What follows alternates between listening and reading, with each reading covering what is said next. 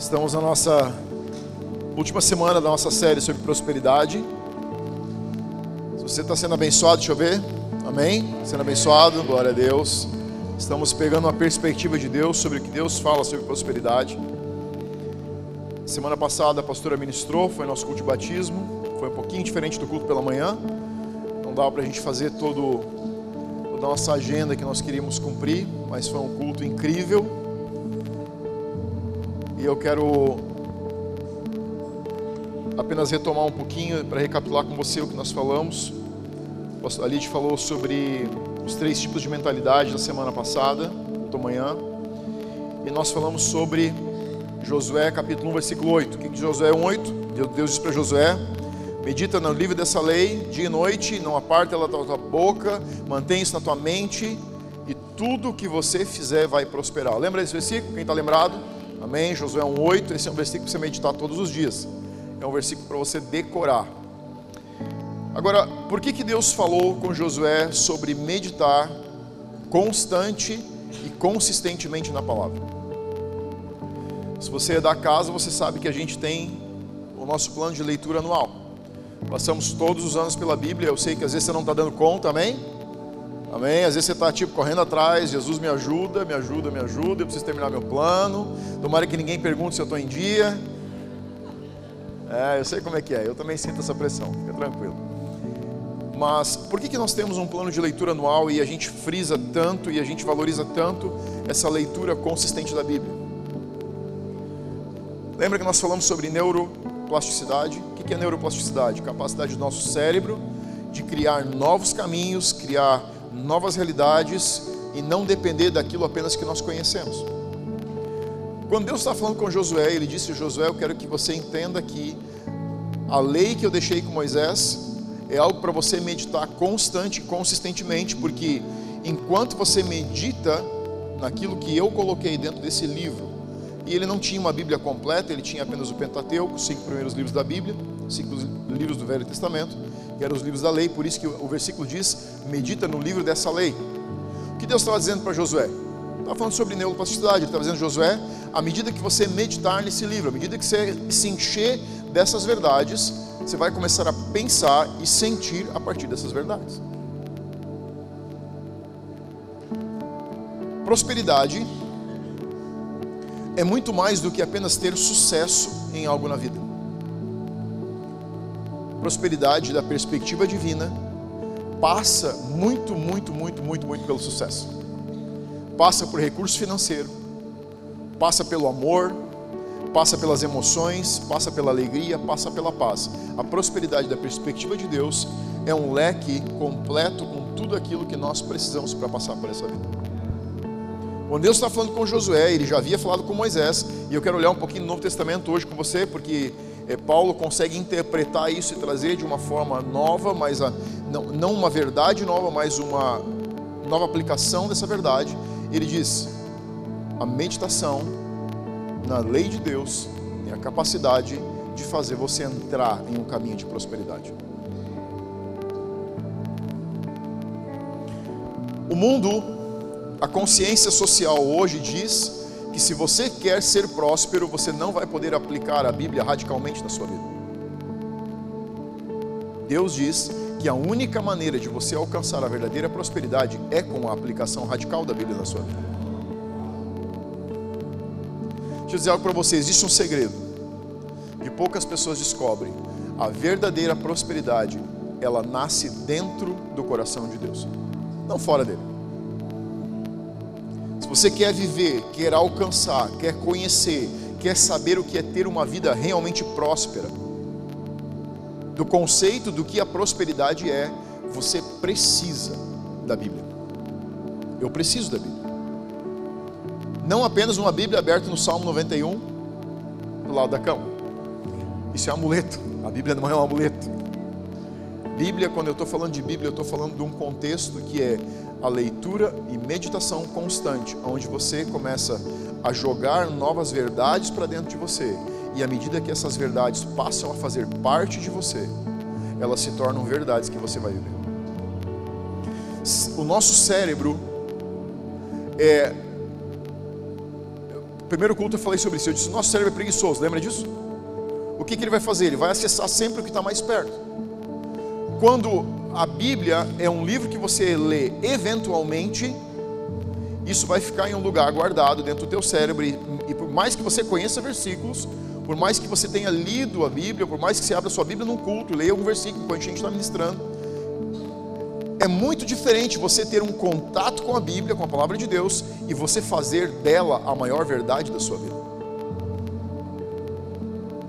Você vai tomar decisões baseado no que são os teus maiores valores. E se você quer tomar decisões, quer ter pensamentos, quer ter atitudes, quer ter comportamentos e resultados alinhados com o coração de Deus, você precisa meditar consistentemente na Bíblia. Não é sobre apenas ler, é ler e meditar, ler e se encher das verdades que vai fazer o seu cérebro naturalmente, as suas emoções, o seu coração naturalmente pensar o que Deus diria sobre isso. Não é mais o que eu quero fazer, é Deus, o que você está querendo dizer sobre isso? Como é que você está falando sobre isso? O que você faria no meu lugar? Quando a gente adota a palavra de Deus como uma verdade consistente, eu não acredito num cristianismo no qual você tenha uma Bíblia, mas não faça dela algo no qual você medita. Isso não pode transformar. Isso não pode te dar verdades. Isso pode te dar conceitos. Conceitos são a religião. A religião é o que você conhece no contexto de saber, mas não aquilo que você consegue viver. Quando Deus fala com Josué, Ele estava dizendo: Josué, eu quero que você medite dia e noite, fale desse livro, fale daquilo que você está lendo, porque eu quero que você crie uma realidade no seu cérebro, no qual ele vai acessar tão rapidamente, antes de acessar qualquer outro tipo de pensamento ou contexto. Você quer saber como alcançar prosperidade? Pela Bíblia. Prosperidade é só pela Bíblia. O sucesso pode ser encontrado fora dela mas a Bíblia te dá prosperidade e sucesso está dentro da prosperidade.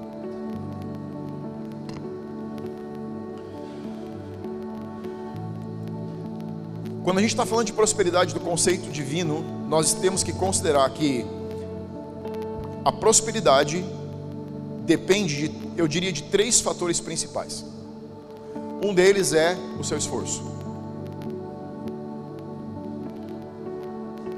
Muitas vezes pessoas pensam que porque eles têm uma caminhada com Deus, isso vai resolver todos os problemas. Deus não resolve os nossos problemas. Nós resolvemos os nossos problemas. É. Olha para quem está ao teu lado aí. Resolve seu BO, diz para ele. É. Vai lá, resolve seu BO. Sabia que Deus não tem, não tem, ele não precisa resolver os problemas? O que ele disse para Josué? Ele disse: Josué, se você meditar consistentemente no livro dessa lei, tudo que você fizer vai dar certo e o teu caminho vai prosperar. Deus não disse eu vou resolver as coisas para você. Ele disse: você vai saber tomar as decisões certas, você vai saber fazer as coisas certas e você vai saber se comportar, pensar e agir da maneira certa. Se o BO é seu, resolva o seu BO. Às vezes nós criamos situações e depois a gente vai para o lugar de orações assim: Deus, você precisa fazer alguma coisa. Eu xinguei a minha sogra e meu marido vai chegar em casa daqui a pouco. Resolve seu B.O. O pensamento de que Deus é responsável por resolver os nossos problemas é um pensamento desconectado do coração de Deus. Eu preciso me esforçar. Charles, pede para o pessoal ajudar lá um pouquinho. Eu preciso entender que esforço faz parte do meu, da minha parte no processo para que Deus possa fazer a parte dele. Então eu preciso me esforçar, eu preciso ser excelente, excelência é uma segunda coluna, a segunda base. E eu preciso depender. Nós caímos em dois caminhos distintos. Um deles é muito esforço, muita excelência e pouca dependência de Deus. O outro caminho que nós caímos é muita dependência de Deus pouco esforço e pouca excelência. Prosperidade é um resultado do equilíbrio entre, eu diria que essas três facetas de como a gente vive a vida. excelência, esforço e dependência de Deus. Por que, que as três coisas? Porque eu preciso me esforçar. Eu preciso dar duro, eu preciso acordar cedo, eu preciso trabalhar. Eu preciso ser excelente naquilo que eu faço, porque não é só por produzir que eu produzo o resultado certo, mas eu preciso criar também um espaço para que Deus possa fazer algo. Muitas vezes nós estamos querendo prosperar, mas não estamos dando espaço para que Deus possa fazer o pedaço dele. Então, você tem muito esforço, você tem muita excelência, mas você não vem no lugar da dependência. O outro lugar, eu não vou derrubar nada, fica tranquilo.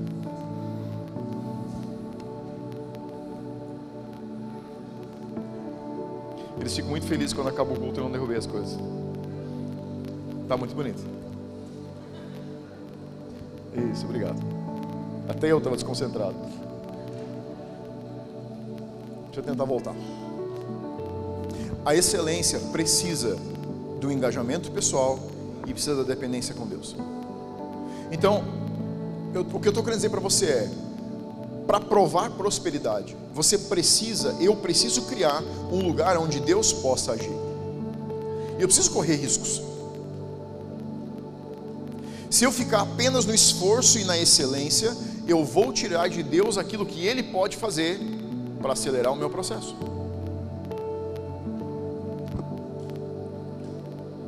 Quando nós entendemos e conseguimos caminhar em parceria com Deus, nós conseguimos ficar no lugar onde eu estou fazendo o meu melhor, estou dando tudo de mim, mas eu consigo deixar um lugar para que Deus possa fazer a parte dele. Entenda algo: Deus faz a parte dele depois que eu faço a minha parte.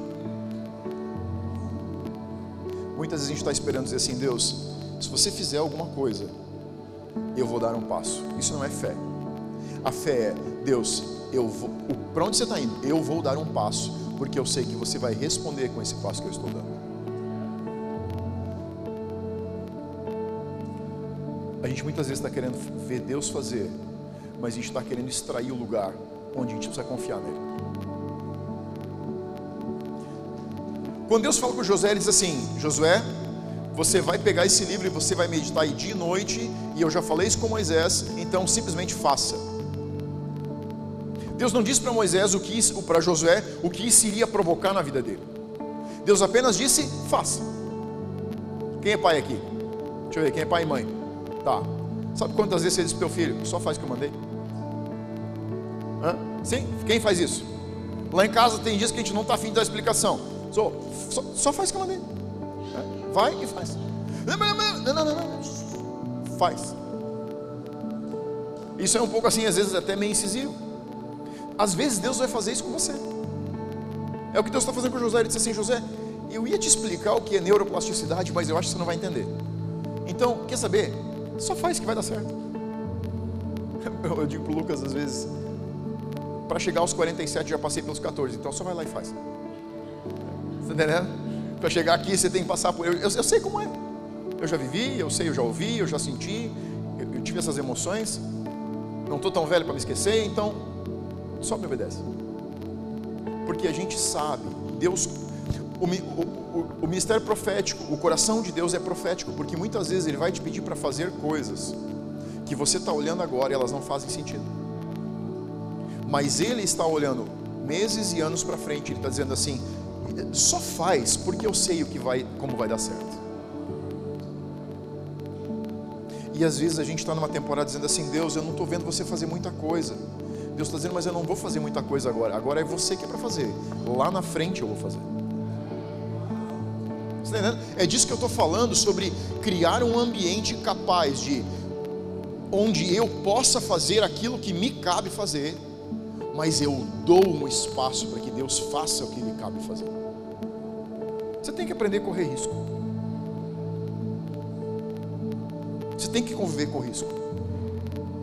Abraão, pega a tua esposa, pega tudo que você tem e sai de onde você está e vai caminhar. Deus, mas para onde eu vou? Eu nem sei, eu nem sabia, nem sei te dizer se Deus realmente tinha decidido no começo. Ele disse: só sai de onde você está e tipo sai caminhando. O que, que era isso? Um lugar onde Abraão tinha que fazer aquilo que estava na sua mão, mas ele tinha que confiar que Deus estava fazendo algo enquanto ele fazia a sua parte. Quero que você vá comigo para dois versículos agora, Josué 1,8 e Romanos 12, 2. Então, a gente está falando de Josué 1,8. Não cesse de falar nesse livro da lei, antes medita nele dia e noite, para que tenhas cuidado de fazer segundo tudo quanto nele está escrito. Se você é da área de negócios, você vai ouvir pessoa. Se você disser assim, e aí como é que você conduz seu negócio? É, a Bíblia é o meu regimento. Você talvez vá ouvir que teu negócio não vai dar certo. Deixa eu dizer uma coisa para você. Se você aplicar radicalmente a Bíblia na sua vida, qualquer coisa que você fizer vai dar certo.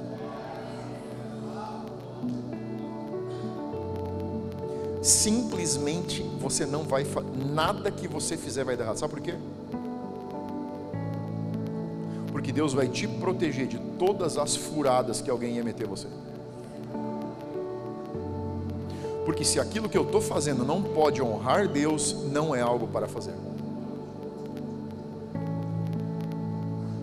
Você quer saber como evitar um, uma má decisão? Pergunta para a Bíblia. Deus, essa decisão que eu preciso tomar sobre esse negócio, eu, não, eu, eu, eu, preciso sentir paz. Se você não sentir paz, não faz. Todas as vezes que eu agi contra a paz do meu coração, eu tive que resolver o B.O. depois. Durante algumas vezes eu dizia assim, Deus, será que você podia me ajudar? E eu sentia um silêncio do outro lado. Eu sabia por que era o silêncio. Era tipo assim, quem fez, quem fez foi você, desfaça. Então Deus disse para Josué: Então você vai prosperar em todo o teu caminho e serás bem sucedido. Você quer ser bem sucedido? Você quer ser bem sucedido? Estou te dando a forma. Agora olha como Paulo traduz essa mesma verdade para os romanos, a igreja que está em Roma. Ele diz o seguinte: E não se conformem com esse século.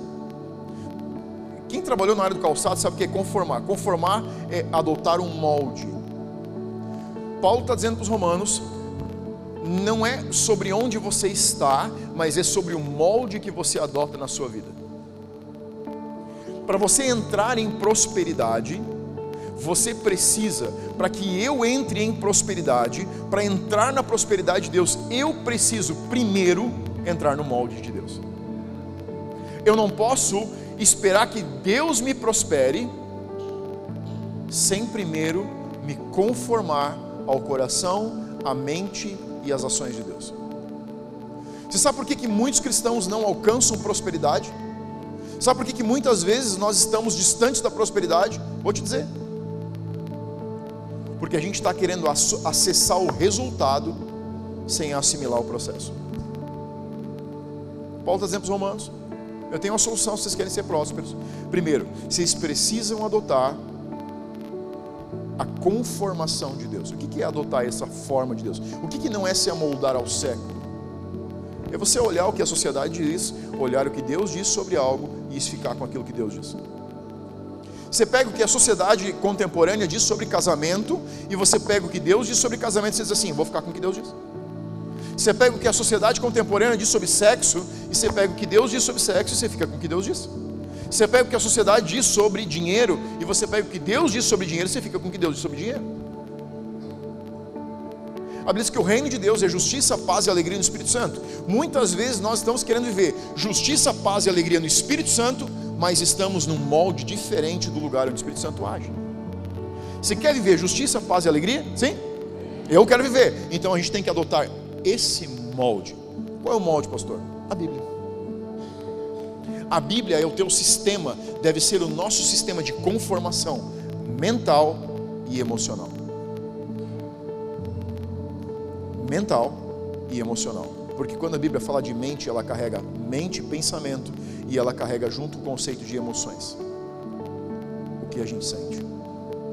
Aí ele diz: Mas não se moldem com esse século, mas transformem-se pela renovação na vossa mente, para que experimenteis qual seja boa, agradável e perfeita vontade de Deus. Fala comigo, boa. Ela é agradável e ela é perfeita. Prosperidade significa viver a boa, agradável e perfeita vontade de Deus. Sucesso pode te dar uma verdade boa, mas pode não ser agradável. Pode te dar algo agradável, mas não pode te dar algo perfeito. A conformação, o, o pensamento, pensamento da sociedade contemporânea pode te dar uma ou duas, mas não pode te dar todas. Prosperidade para Deus é muito mais do que um resultado em uma conta bancária, é muito mais do que um casamento bem estruturado. Boa significa honesta e honrada. Quando a vontade de Deus é boa, ela é honesta e honrada. Então, eu consigo interpretar se a minha decisão está alinhada com o coração de Deus, quando eu começo a me perguntar: essa decisão que eu estou tomando, ela é boa? Ela está honrando a minha família, ela está honrando a Deus, ela é honesta? Ou eu preciso praticar desonestidade em algum nível para tomar essa decisão? Diz que ela é agradável. Agradável aqui significa traz realização. Mas é trazer realização de forma holística. Ou seja, a, a, a vontade de Deus, quando ela é agradável, ela produz realização em todas as áreas da sua vida. Ela não produz realização em uma área em detrimento de outra. Ou seja, eu tomo uma decisão por um negócio e eu fico tipo assim, cara, fiz dinheiro. Mas quando eu chego em casa e conto para minha esposa, ela é desagradável. Ela me olha e diz assim: jamais a gente teria decidido isso juntos.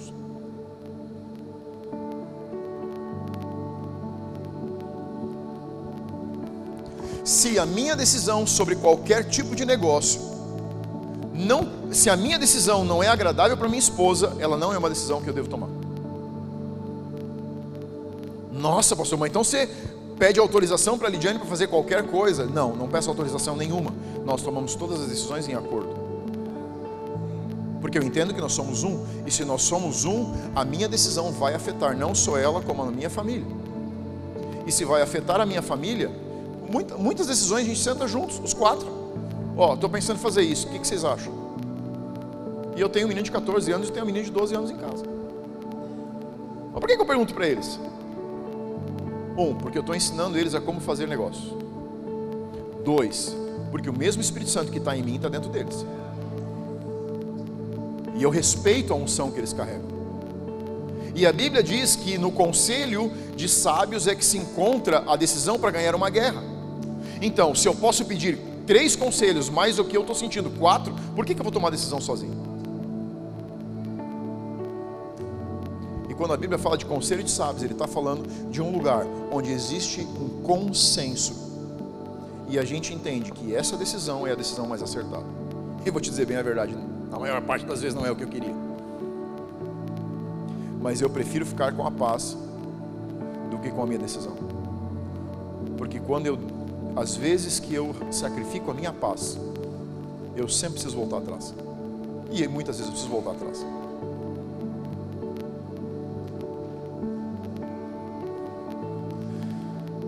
Ela é perfeita porque ela é madura e consegue alcançar seu corpo, sua alma e seu espírito. Prosperidade para Deus significa corpo, alma e espírito saudáveis. Sucesso normalmente cobra preço em alguma área das nossas vidas. Você pode fazer, por exemplo, muito dinheiro e perder a sua família.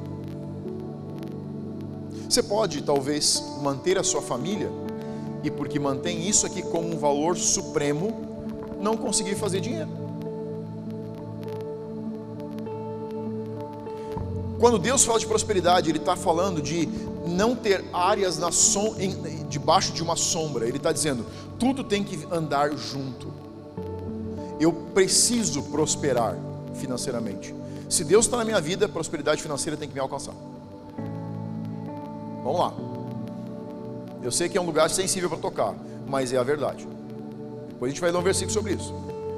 Se eu acredito na, no cristianismo como Jesus pregou, eu não, eu não jamais vou pregar o evangelho da prosperidade. Mas prosperidade faz parte da Bíblia, Bíblia e é um tema bíblico. Se eu não estou prosperando financeiramente, alguma área da minha vida está em desequilíbrio. Olha o que Deus disse para Josué: e tudo que você fizer vai prosperar. Dinheiro faz parte do tudo? Sim. Então eu também tenho que prosperar financeiramente. Prosperidade financeira é contemplada dentro da prosperidade da perspectiva de Deus. A diferença é que Deus olha a nossa vida de uma forma completa. Eu não vou perder meus filhos no processo, eu não vou perder minha família no processo, ou eu não vou perder o meu negócio no processo, ou eu não vou perder minha vida com Deus no processo. Ou eu não vou perder minha saúde no processo. Eu preciso levar saúde, família, filhos, negócio, emoções, tudo de forma integral. Enquanto eu vou tocando todas essas coisas juntas, eu começo a perceber o que e conhecer o que realmente é prosperidade. Não é prosperidade se tudo está avançando, mas a minha caminhada de fé não está avançando. Minha caminhada de fé precisa avançar junto com a minha conta bancária. Boa essa. Às vezes a gente consulta mais a conta bancária deveria consultar mais a nossa vida espiritual.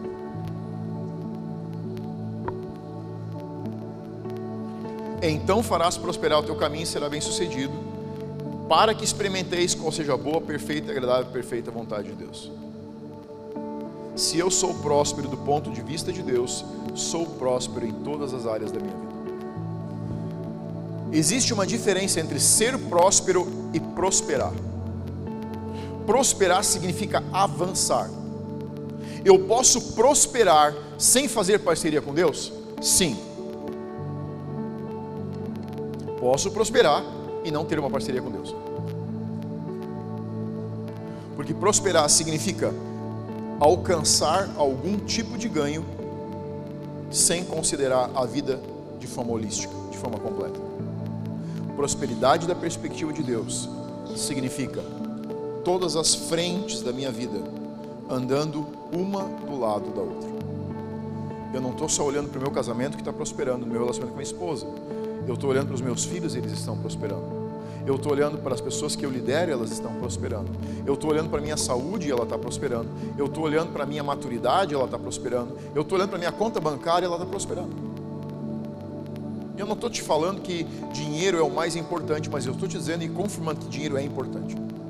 Se você está no planeta Terra, você precisa de dinheiro.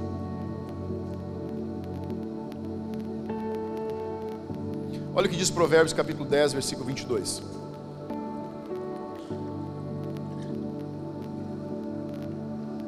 Provérbios 10, 22. Você está comigo? Sim?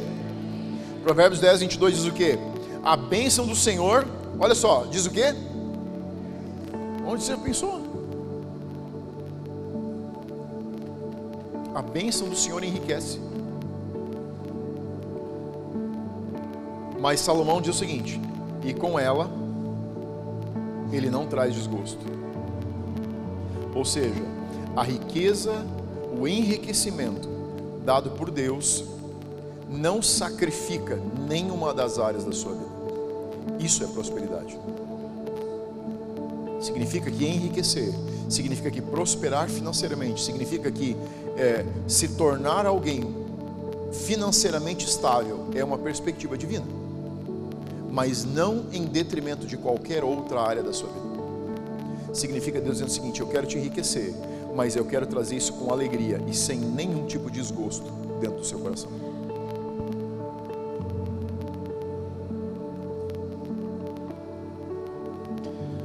Quero falar de pelo menos três princípios para uma vida próspera. O primeiro deles é: eu consigo encarar as minhas fraquezas ao mesmo tempo que sigo em processo de transformação.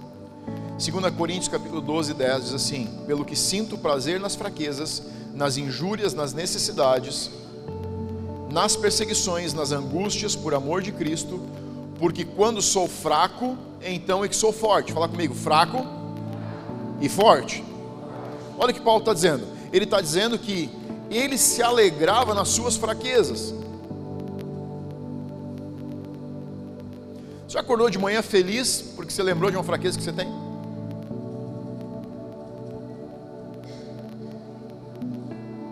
Eu sei que você já ouviu muito que você tem que parar na frente do espelho e só falar as coisas boas que você tem. Daí você fica uma hora rezando na frente do espelho. Você é lindo, você é incrível, você é um homem de sucesso, tudo vai dar certo. Você só toma decisões alinhadas. Teus negócios.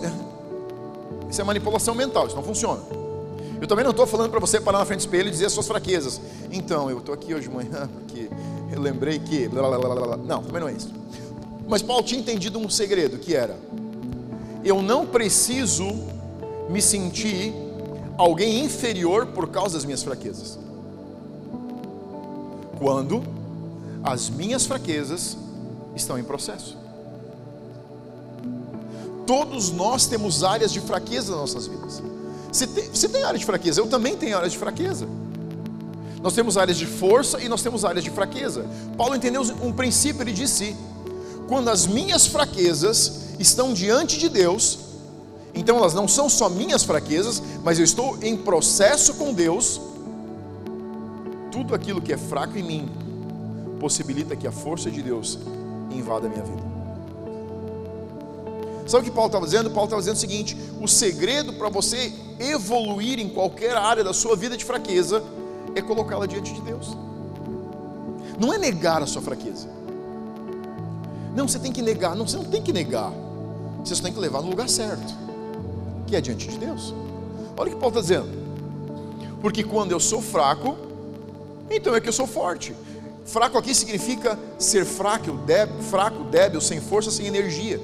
Forte significa dunatos, uma palavra de, de, derivada de dunamis, que é poder de Deus. Ou seja, Paulo era uma pessoa muito consciente do que eram as suas forças. E ele escrevia algumas cartas bem fortes para as igrejas.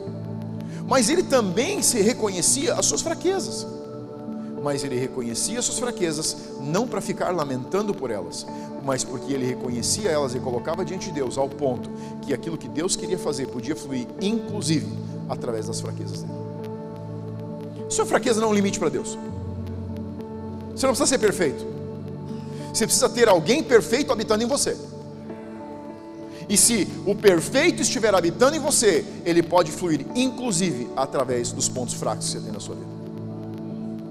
Por quê? Porque quando a minha fraqueza está diante de Deus, ela não é uma desculpa, ela é um convite para uma transformação. Romanos 12, 2. E eu começo a meditar na palavra, eu começo a ver o que Deus diz sobre essa área da minha vida que está fraca. E eu começo a valorizar pessoas que têm essa área como uma força na sua vida. Você não vai ser perfeito. E você não precisa ser perfeito. Para prosperar com Deus, você não precisa ser perfeito. Você precisa ter o perfeito habitando em você. E se você tiver o perfeito habitando em você, você vai viver prosperidade na sua vida, em todas as áreas. Paulo estava dizendo: se eu consigo colocar as minhas fraquezas em Deus, mesmo nas minhas fraquezas, através das minhas fraquezas, Ele consegue produzir redenção na vida de outras pessoas.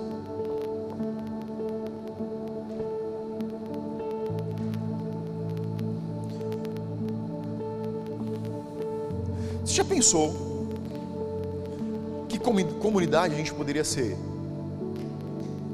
se a gente tivesse integridade suficiente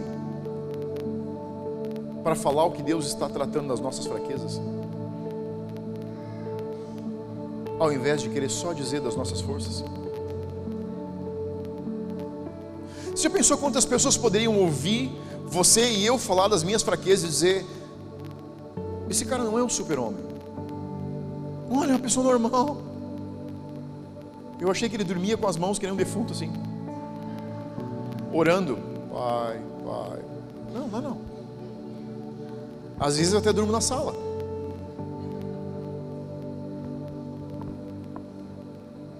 Às vezes a esposa me cutuca uma vez, duas vezes assim, ó, é, ou você dorme ou eu durmo, ou a gente dorme um na sala e o outro aqui.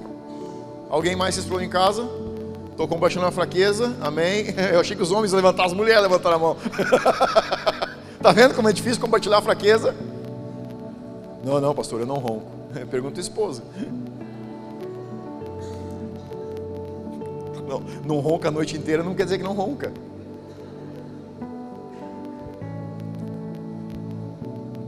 Tinha um amigo que dizia que isso era Deus usando ele para a esposa ir orar. Ela que não tinha descoberto a unção do cotovelo. Senão quem ia orar era ele. Fraquezas.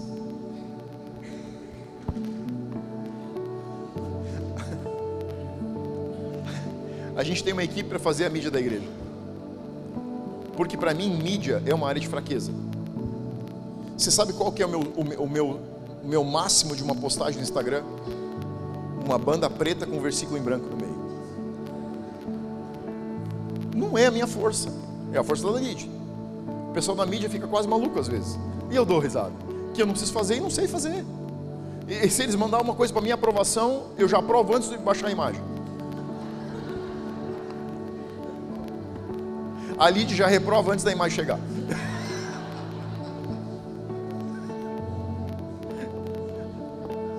áreas de fraqueza. Áreas nas quais a gente não é o melhor. Você não precisa ser o melhor em tudo. Mas se você conseguir entregar até aquilo que você não é o melhor para Deus, Deus pode fluir através disso na vida das pessoas. Porque Deus não está chamando uma igreja perfeita, Ele está chamando uma igreja santa. E uma igreja santa é são pessoas que conseguem colocar diante de Deus suas forças e suas fraquezas, porque são seres humanos. Você sabe por que, que às vezes a gente imagina que a vida com Deus é tão distante?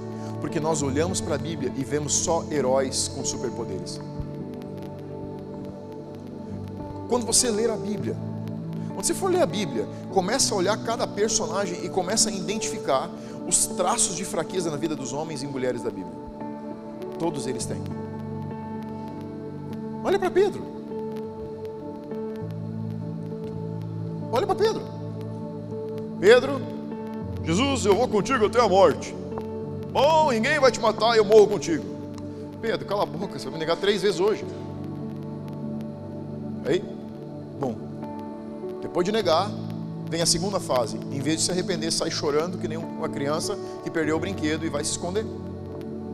Jesus, além de ter que suportar a traição, precisa ir até a praia trazer Pedro de volta. Existem livros históricos que não estão dentro, que não estão dentro da Bíblia, que não entraram na compilação do canão bíblico. E um desses livros traz a história de como Pedro terminou a vida dele. Diz que antes de Pedro ser morto, quando ele soube que estava que tinha sido dado um comando para que ele fosse Pedro, eh, fosse preso para ser morto, diz que ele saiu fugido de Jerusalém. E enquanto ele saía da cidade, diz que no meio do caminho ele parou e voltou. E perguntaram para ele, Pedro, por que, que você voltou? Ele disse, porque Jesus apareceu para mim no caminho e disse, você vai fugir de novo, Pedro? Pessoas normais, pessoas comuns, mas que entregaram as suas fraquezas para Deus, para que através das suas fraquezas a força de Deus pudesse se manifestar. Prosperidade da perspectiva de Deus não é uma vida perfeita. Prosperidade na, vida, na, na, perce, na percepção de Deus, na perspectiva de Deus, é uma vida em processo. Vida financeira em processo, relacionamentos em processo, dons em processo, vida espiritual em processo, pensamentos em processo, amadurecimento em processo, família em processo, filhos em processo, pessoas normais que o mundo está precisando olhar e dizer assim: desse jeito eu também consigo viver. Não porque a linha está embaixo, mas porque ela é uma linha progressiva de crescimento. Por isso que prosperidade não é algo que você pode alcançar, prosperidade é algo que você precisa viver. Ela não tem um lugar. Não é um lugar onde você chega. Ah, quando eu tiver um milhão, dois milhões na minha conta bancária, eu sou próspero. Não, não, não, não. Prosperidade é você ter propósito para 10 milhões e não só para dois. Porque não é sobre quanto você tem, é sobre o que você consegue fazer com o que você tem.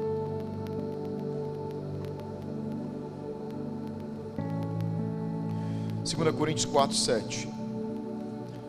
Temos, porém, Paulo de novo falando para os Coríntios, ele disse: Temos, porém, esse tesouro em vasos de barro, para que a excelência do poder seja de Deus e não de nós.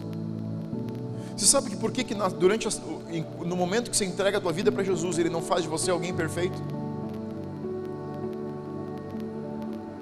Para que a excelência do poder não esteja em nós, não, sejam, não sejamos nós, mas ela esteja em nós. Saber que eu sou um ser humano normal, com dúvidas, com perguntas, com crises, não tendo todas as respostas, mas ainda assim sabendo que aquele que tem todas as respostas está habitando em mim. Porque a glória não deve vir para mim, mas deve vir para Ele. Isso é prosperidade. Segunda, segundo ponto sobre prosperidade. Segunda característica de pessoas prósperas. Elas são fiéis com seus dízimos e suas ofertas. Provérbios capítulo 3, versículo 9 diz assim: Honra o Senhor com os teus bens e com as primícias de toda a tua renda, e se encherão fartamente os teus celeiros, transbordarão de vinho os teus lagares. O que que Salomão está dizendo? Salomão está dizendo o seguinte: a verdadeira prosperidade é você entender que todo recurso que Deus te dá tem um propósito. Todo recurso tem um propósito. Eu e você precisamos entender como destinar o recurso para o lugar certo. Diz-me oferta é um princípio de vida. O princípio da generosidade faz parte de uma mentalidade próspera. Como eu sei que eu não tenho problema com uma mente que não é próspera? Quando eu sei que tudo aquilo que cai na minha mão tem um destino certo. Por que, que Deus disse para o povo? Ele disse: a primeira parte deve ser devolvida, o seu dízimo deve ser devolvido e a sua oferta tem que ser generosa. Como que você sabe que você não é dominado por dinheiro? Quando o dinheiro não rege a tua decisão. Eu sei que eu não sou dominado por dinheiro quando eu não tomo uma decisão baseada em dinheiro quando a minha decisão é baseada em dinheiro, é porque eu estou escravizado. Você sabe por que, que muitos cristãos não conseguem alcançar prosperidade? Porque eles não conseguem entender que você não pode ser próspero enquanto você está sendo um escravo.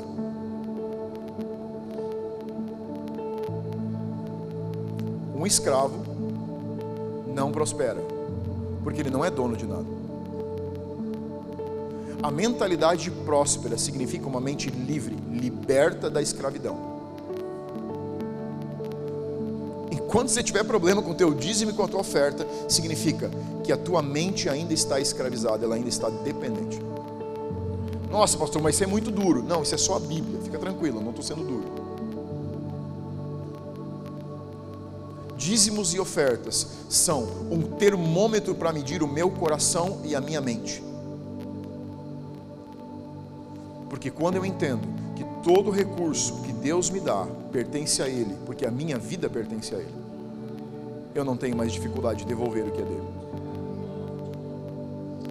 Sabe, muitas vezes a gente consegue levantar as mãos no meio da adoração e dizer assim: Senhor, meu coração é todo teu, eu sou todo teu, só o meu bolso não. Se você é de Deus, sua família é dele, suas finanças são dele seu carro é dele. E pode ficar tranquilo, não vou te pedir teu carro. A gente não tem fogueira santa aqui. É só uma brincadeira. É tudo dele. Ou é tudo dele ou não é nada dele. Se eu sou dele, tudo aquilo que ele me dá é dele. Eu não sou completamente de Deus, até que tudo que eu tenho pertence a Ele. E Deus não nos pede tudo, ele só diz assim: apenas devolva aquilo que é a primeira parte, porque ela me pertence e ela abençoa tudo aquilo que você vai permanecer.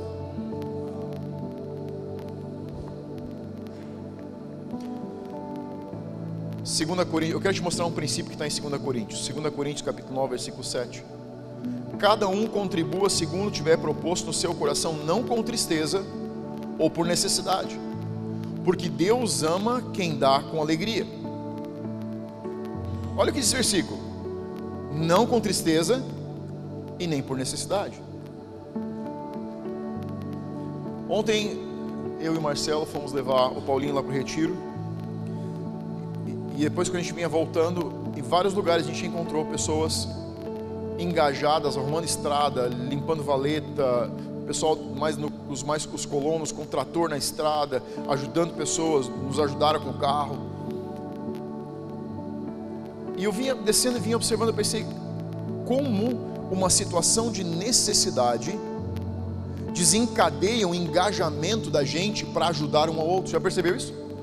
A gente está quietinho no canto, surgiu uma necessidade coletiva, a gente consegue se dizer assim, cara, deixa eu ajudar, deixa eu ajudar, eu tenho uma coisa em casa. A gente agora está com a campanha para ajudar. Tem pessoas em necessidade. Mas olha o que Paulo escreve para os Coríntios. Ele diz que a nossa generosidade não é medida por Deus quando ela é alinhada com tristeza, ou seja, eu estou devolvendo o que é de Deus, mas meu coração está pesado com isso. Ou quando existe uma necessidade. A necessidade não deveria ser o termômetro que move as nossas decisões. A alegria de compartilhar deveria ser o que move o nosso coração. Olha o versículo. Não dê com tristeza e nem por necessidade. Sabe o que Paulo está dizendo? Paulo está dizendo que uma mente próspera não está esperando uma necessidade para fazer alguma coisa, ele faz alguma coisa para que a necessidade não surja. Isso é pensar de forma próspera. Significa não ter uma mente e um coração reativos. Gente, a gente está com pessoas com necessidade. Você quer entender isso? A gente, eu estou falando, estou me ensinando para nós, para mim junto, para mim, minha família junto. A Tânia começou a disparar, disse, oh, tem muita gente precisando, tem pessoas que perderam a casa inteira. E, eu, e quando eu comecei a ler esse versículo ontem e hoje de novo, eu comecei a dizer, Deus, isso aqui precisa mudar no nosso coração. Porque imediatamente com a necessidade começou a sair roupa e sapatos de tudo que é canto que não era usado. Mas por que é que estava guardado se não era usado? Sabe por quê? Porque estava esperando uma necessidade. E o coração está errado. O coração próspero, uma mente próspera não espera a necessidade, porque ele está se adiantando para que a necessidade não surja. Não deveríamos ser uma igreja que tem uma ação de ajudar pessoas em necessidade. Então a gente começa a mover, gente, vamos lá, vamos começar a ajudar, vamos começar a ajudar. Vamos... Sabe o que tinha que acontecer? Quando a necessidade começa a surgir na sociedade, a gente já devia estar com o celeiro cheio para ser a primeira comunidade a responder e não mais uma a engajar em levantar recursos. É isso que Paulo está dizendo.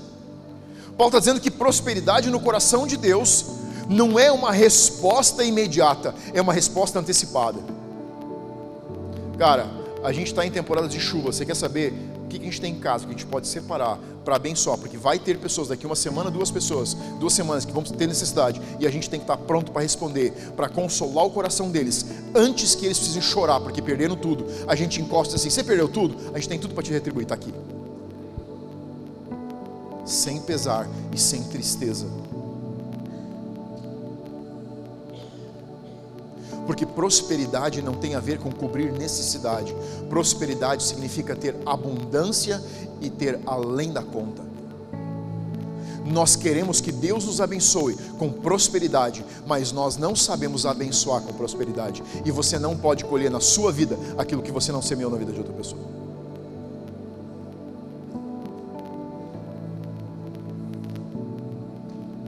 Boa palavra, pastor. Não tinha pensado assim.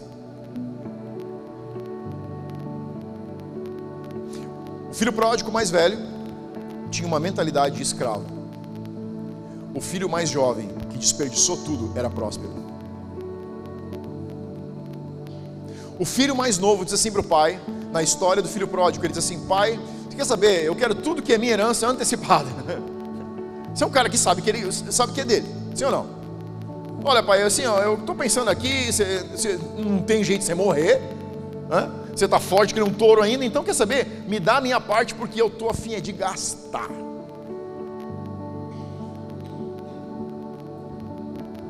Aí ele pega toda a fortuna dele, diz que vai e gasta da maneira que quiser. E aí quando termina, a mente próspera dele diz o seguinte: estou hum, passando fome aqui, mas na casa do meu pai tem comida em abundância. Quer saber? Volta para casa. É, vou voltar para casa. E seria um burro se ficasse aqui. Ele volta para casa e ele chega para o pai e diz assim: Pai, só me deixa trabalhar pela comida. Mas o pai conhece e reconhece e sabe que o coração desse filho é próspero. E ele diz assim: Eu vou colocar uma aliança no teu dedo, roupas novas, sapatos novos, porque o filho voltou para casa. A prosperidade voltou para casa. O filho mais velho está em casa e está ofendido porque o filho mais novo foi gastar tudo. E agora ele fica ofendido a segunda vez ele diz: Eu trabalho com você, eu estou sempre aqui e você nunca me deu nada. Nem um cabrito para comer com meus amigos. Esse outro foi, gastou tudo que era teu eu te dar uma nova versão sobre a parábola do filho pródigo. Deus não está preocupado em como você gasta a graça, desde que você saiba para onde voltar quando você queimar ela. Porque é mais fácil acessar uma nova porção de graça quando a gente se humilha e queimou todo o recurso que Deus deu, do que acessar a prosperidade quando a mente está escrava.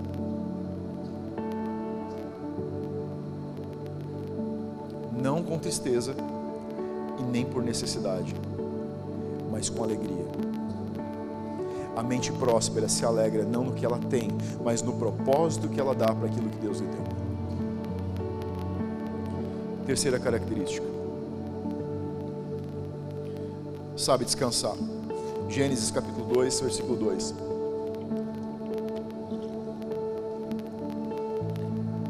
E havendo Deus terminado no sétimo dia a sua obra que fizera, descansou nesse dia de toda a sua obra. Descansou aqui significa Shabá, não é sábado, é Shabá. Shabá significa dia de descanso. Qual é o dia do descanso? Qualquer dia, o dia que você pode descansar. Talvez seja na segunda, na terça, na quarta, qualquer dia. O dia que você sabe que é o teu dia de descanso. A Bíblia não diz que Deus foi dormir, tá? Então, Shabá não é o dia para você dormir. O que você está fazendo? Eu estou no meu Shabá. Não é dia para maratona na Netflix também, é dia para descanso. Qual é o conceito do dia do descanso? Relacionamento com Deus e com as pessoas. Deus criou o Shabá para ser um momento de contemplação, um momento de relacionamento. Quando você começa a entrar numa mente de prosperidade, automaticamente, naturalmente, eu preciso entrar em um lugar onde eu consigo descansar. O lugar de descanso é um lugar onde eu consigo estar, porque, voltando ao primeiro ponto que eu comecei hoje à noite, porque eu estou me esforçando, eu estou sendo excelente, mas eu também estou deixando para Deus fazer aquilo que pertence a Ele fazer. A falta de descanso, a falta de de ser natural o descanso, é porque você ainda está com uma mente de escravo. E eu preciso trabalhar, trabalhar, trabalhar, trabalhar, trabalhar. Você tem que trabalhar seis dias e descansar no sétimo dia, seja ele qual for. Porque se você não conseguir descansar, você dificilmente vai conseguir ser próspero. Porque esse lugar de descanso é o lugar onde você deixa Deus trabalhar dentro de você e através de você. Deus criou o Shabá para que os animais descansassem, para que as pessoas descansassem, para que eles pudessem chegar num lugar onde Deus podia fazer a sua parte. O povo judeu tinha, a ordenança de Deus é que o povo judeu deixasse inclusive a terra descansar em alguns ciclos. E não faltava nada que a terra produzia o suficiente naturalmente, sem o povo plantar nada. O povo descansava um ano, a terra descansava um ano, os animais descansavam um ano, era simplesmente descanso. Às vezes a gente trabalha duro a semana inteira, e o dia que seria do descanso, a gente passa pensando em como a gente vai resolver a próxima semana. descanse. Aprenda a entregar para Deus. E Deus, primeiro, aprenda a fazer o melhor nos seus seis dias. Dê o cor, no sentido de seja o melhor, seja excelente, trabalhe duro, acorde cedo, trabalhe de verdade. E eu disse no primeiro culto, eu disse que trabalhar duro é uma consciência de uma mentalidade de não depender de Deus. Eu não estou contradizendo, eu estou dizendo, dê o seu melhor enquanto você está trabalhando. Mas venha nesse lugar onde você pode ter um dia, onde você pode estar com a sua família, onde você pode estar com seus amigos, onde você pode estar com a sua comunidade. E seu coração está bem sabendo que Deus está cuidando das coisas para você. Muitas vezes nós não conseguimos entrar na prosperidade de Deus, porque nossa mente está em tanta atividade, tanta atividade, que você não consegue receber de Deus uma ideia nova, um insight. Você não consegue ter, receber algo de Deus, porque você está batendo pino naquilo que você já tem, porque você não consegue vir para um lugar de descanso. Muitas vezes a gente está com a família e não consegue ir para uma mesa sem um celular. Sentar e tomar um chimarrão de meia hora, 40 minutos, sem olhar a mensagem que entrou. Sem ir para frente de uma TV, sem ter uma notícia. Parece que a gente vai ficar doente se não tiver a última atualização do que está acontecendo no mundo. Descanso. Descanso é um lugar de mentes e corações prósperos. Prosperidade de Deus foi feito para você e para mim como cristão. Quando ela está dentro da perspectiva de Deus sobre prosperidade.